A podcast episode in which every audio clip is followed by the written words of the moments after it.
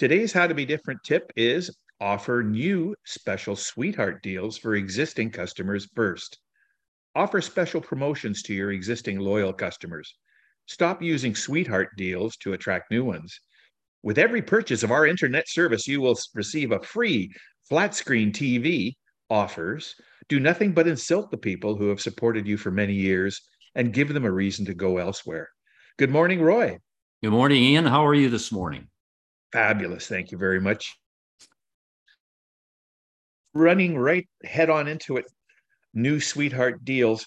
Uh, what do you mean by those, Roy? And why do organizations use them as marketing tools? Could you give us some examples? Yeah. So as you pointed out in the intro, I mean, these uh, new special deals are are uh, are basically special promotions that uh, organizations use to attract new customers. The deal normally isn't permanent. Uh, it's kind of like offered on a limited time only, but it applies only to new customers. And uh, and if you read the fine print of some of these offers, you will see that you know you know this is a heck of a good looking deal, but it's available only for uh, for new customers. You mentioned in the intro um, the fact that some offers offer free services, and indeed they do. I mean, there's a lot of a lot of organizations that will offer, offer, for example, if in their service business, they'll offer one free month or two free month service if you come right. to them.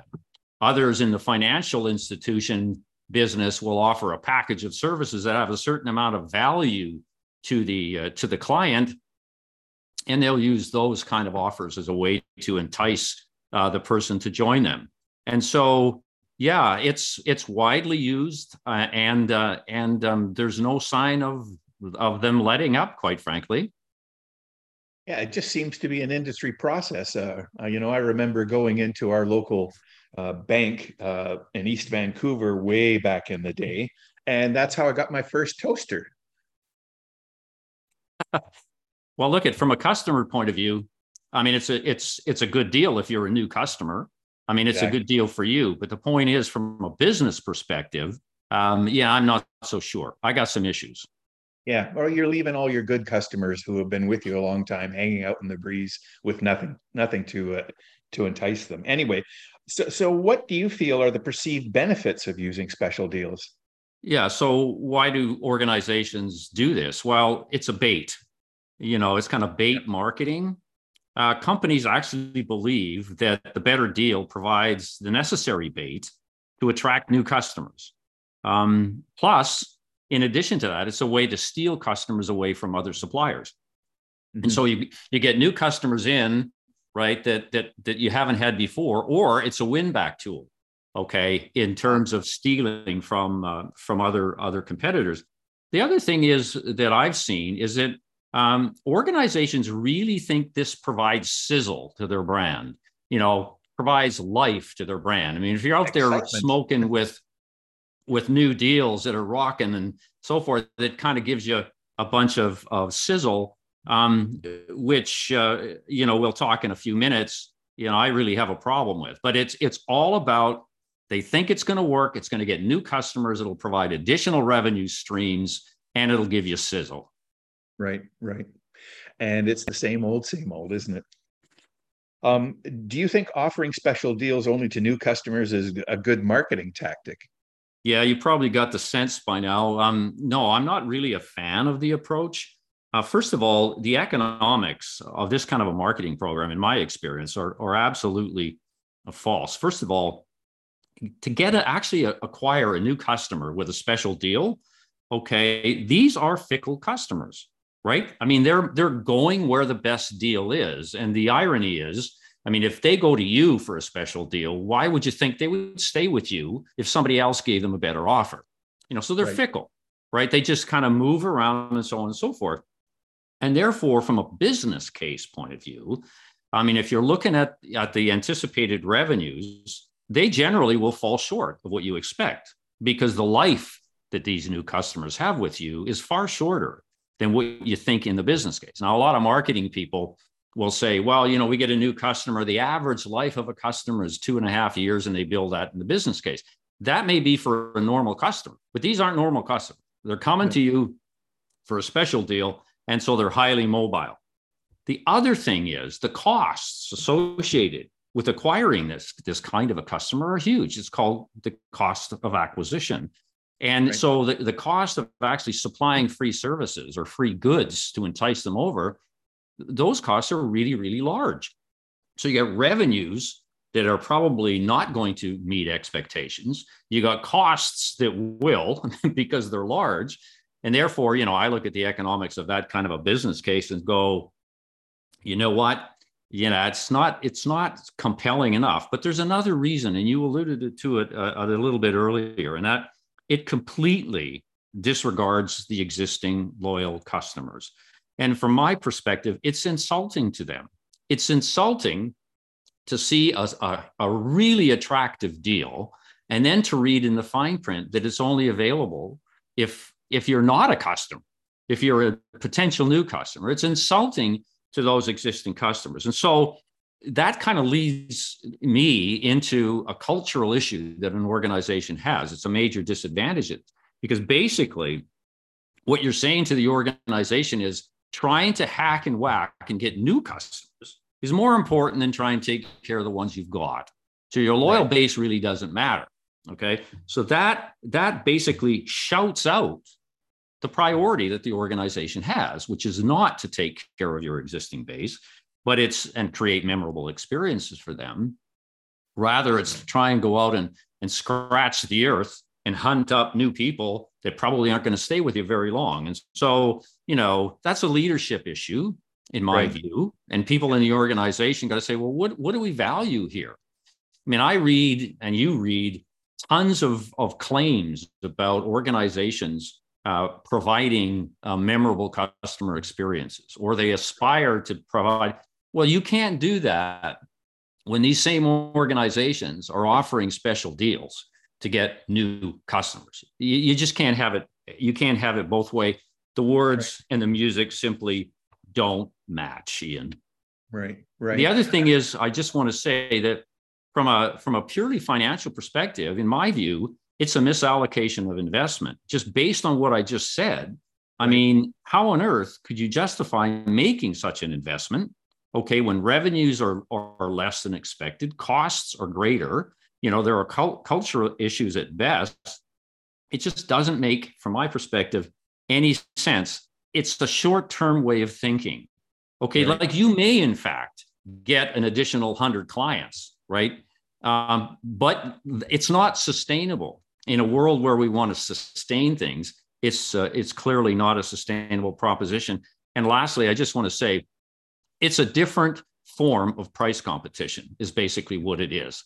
Because what right. you're saying really is, I'm going to use giveaways, right, to drive the essential real cost down to the consumer in order to attract them. That's just a, a price competition in disguise, quite frankly. Right.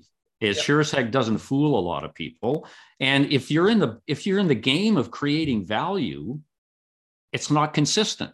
It's just not consistent from a pricing point of view. Okay, it it says nothing about building relationships.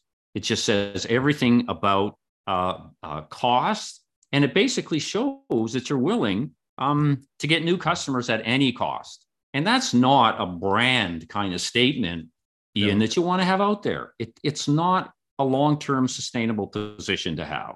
Right. Right. I mean, it seems like everybody's uh, uh, uh, would be chasing all those companies that practice this would be chasing the tip of the iceberg, and it's melting fast and doesn't stick around for a long time.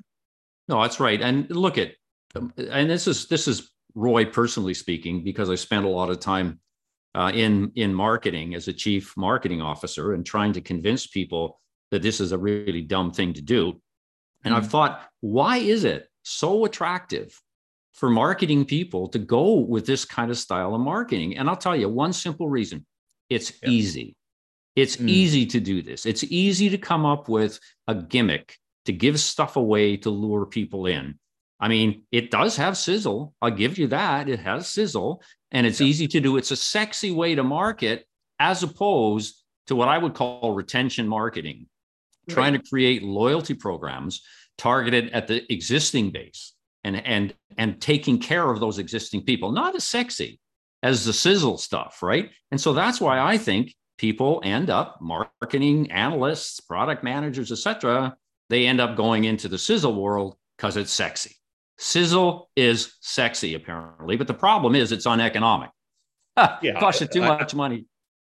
I like it on steak. That's about it, right? So anyway, give me some mushrooms, Ian. Give me some mushrooms. Oh, I forgot. And, and asparagus, or is that how you say it? asparagus. Sorry. Yeah. So listen, how do you think New Deal should be handled uh, if uh, if uh, this tactic has been used to the extent that it's off-putting to many? Well, first of all, you need a different context. Okay. Like for me, the context is what do we have to do to retain the existing base? What do we have to do to invest in loyalty? Okay.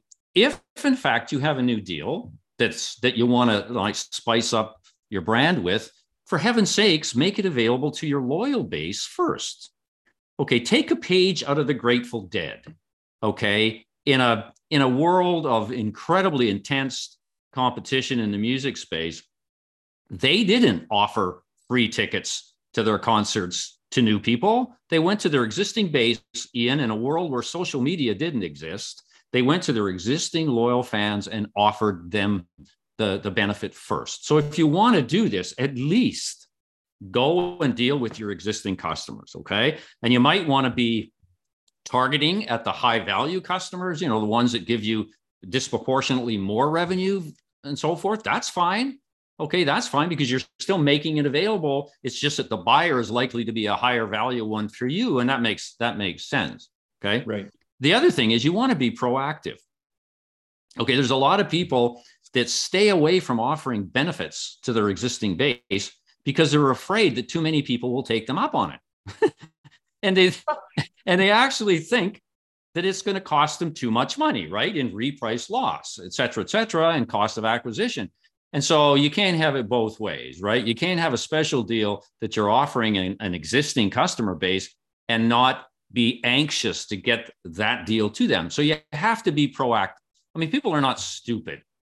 I mean, they know what you're up to when you have a great deal, but you don't uh, you don't market it aggressively to them. They they get it they you know it's kind of like a theoretical deal out there but that right. they don't really want to sell if you're yeah. if you're targeting it to an existing base yeah but you know what i mean if on paper if you want to target it to a new customer well that's new revenue and so we feel good about that the problem is right. the costs outweigh the revenues we talked about a little bit earlier right but the other point here it's i mean the way it is right now it's absolutely ridiculous the way an existing customer has to go through the hoops to take advantage of a new deal. And I'll, I'll tell you my personal story, right? Yeah. I'm a subscriber to one of the national newspapers. Every six months, they come up with a new deal that's available only to existing customers. So, what do I do? I cancel my subscription and I reapply. And by the way, when I cancel, I tell the service rep why I'm doing it. I said, I want the new deal. You won't give it to me. So cancel. And by the way, stay on the phone because I'm calling you back in five minutes and I'm going to re- reapply. And she says, Oh, I know. She says, You have no, you have no, no, I, no idea how many people complain about it. And that's what I do. Okay. Now, I've since smartened up and I've canceled permanently my subscription because I'm done with getting yeah. jerked around like that. And yeah. uh, I've I've asked to talk to managers, et cetera, and I've told them how stupid it was. I've told them it's a dumb rule. You shouldn't be doing that, and uh, and nothing happens. So uh, good luck with that. But that's yeah. But we do that to people, and then still expect them to stay loyal. We treat them like idiots and expect yeah. them to stay loyal to this New Deal program. It's insulting. Yeah. Well, I mean, you know, my story is uh, four envelopes in one week from financial institutions signed by the uh, you know vice president of marketing and uh, business development uh, offering uh, you know new rates for new accounts and it comes in saying dear occupant i mean you know it doesn't give me a warm fuzzy feeling that's for sure yeah yeah you're and an occupant was, yeah but yeah. that's because you're not a human being you see you're an occupant yeah. you're this yeah, third exactly. person almost like you're a pronoun you are it's only it's a new one. it's called. Yeah, yeah, yeah. But but you know, you're sitting there. Uh, and I mean, that's not that's not a hook that's been baited. I'm not going to bite on that. It's crazy. Yeah. But anyway. Yeah. It, it is frustrating, though, isn't it? Terribly frustrating. Terribly exactly. frustrating. Well, I'd like that big screen TV. Anyway, yeah. Uh, so Roy, we we've talked how how how bad it is. We've talked that uh, that organizations should be completely rethinking their strategy here and build some retention. So, uh, what is an alternative strategy to use if you want to gain customers? What should they really, really be doing? Yeah. So first of all, it, you need to think about this as a long-term game. This is not a quick hit. This is not something that's solved with an immediate silver bullet. If you want to build your base, you need to look at this as a long-term strategy because in many respects, it's reinventing a culture to take care of who now loves you as opposed to trying to go get a promiscuous potential customer who will leave you in a heartbeat. So you really this is um this is a, a, cultural thing. It's a leadership thing. We talked uh, in other podcasts about my strategic game planning process. Yep. You really need to orient the strategic game plan around building your your existing base. Okay. Um, so with that in mind, you need to get your head straight around treating your existing base, your existing customers as advocates. You need strong programs to incent them to advocate for you, okay, and no one else. Um, because advocation leads to a lot of referrals, and the economics of referral marketing are huge. Okay, they're hugely profitable because a referral sta- uh, uh, sale, Ian, is what we call sticky. Okay, it right. sticks with you. Okay, it doesn't leave you. It's not fickle, right? If you recommend an organization to me, I'm likely, and I and I check them out, and I, wow, they got value I want. I will probably stay with them. A, yeah. if they continue to deliver the value, and B, because you add you are an advocate for them. So that's a huge piece of this. Long-term growth means you must focus on the existing base and create uh, advocates for you and and look for for the stickiness that goes with that. The other thing is i honestly believe that you need to reassess your value proposition. Okay there's a reason why your existing base doesn't grow. Okay and one big piece is your value proposition isn't strong enough. Okay and from that perspective i suggest you go back and, and take a look at your only statement. We talked about the only statement before. We are the only yep. ones who Okay, right. it's important that that only statement be relevant in terms of addressing what people care about and true, i.e., you do it all the time. Okay, only statements have a shelf life in a world that is imperfect and changes so rapidly. So you need to stay in touch with the only. Okay, and so long term sustainability in this means that that only statement mean and needs needs to have meaning Eh, okay as you go through time. And that means you need to take a step back and take a look at it. Right. Make it strong, make it relevant. Okay. If you do, okay, then the people that give you money today will continue to give you money in the foreseeable future. But it, but it's not an easy, it's not an easy route. Okay. You got intense competition, you got customers with power, you got changing regulations, you got technologies changing, all these dynamics. You need to take uh, a step back and stay in touch with your only statement. And you basically want to show potential new customers how good you are, how only you are when you do mm-hmm. that. There's no mm-hmm. easy way, okay, to get um, long term gain in new customers. You have to kind of put in the work. If you put in the hard work that I just described, trust me, it works. I was really fortunate to be the leader of an organization we took from an early stage startup to a billion in annual sales. So trust me, this stuff works. It's hard.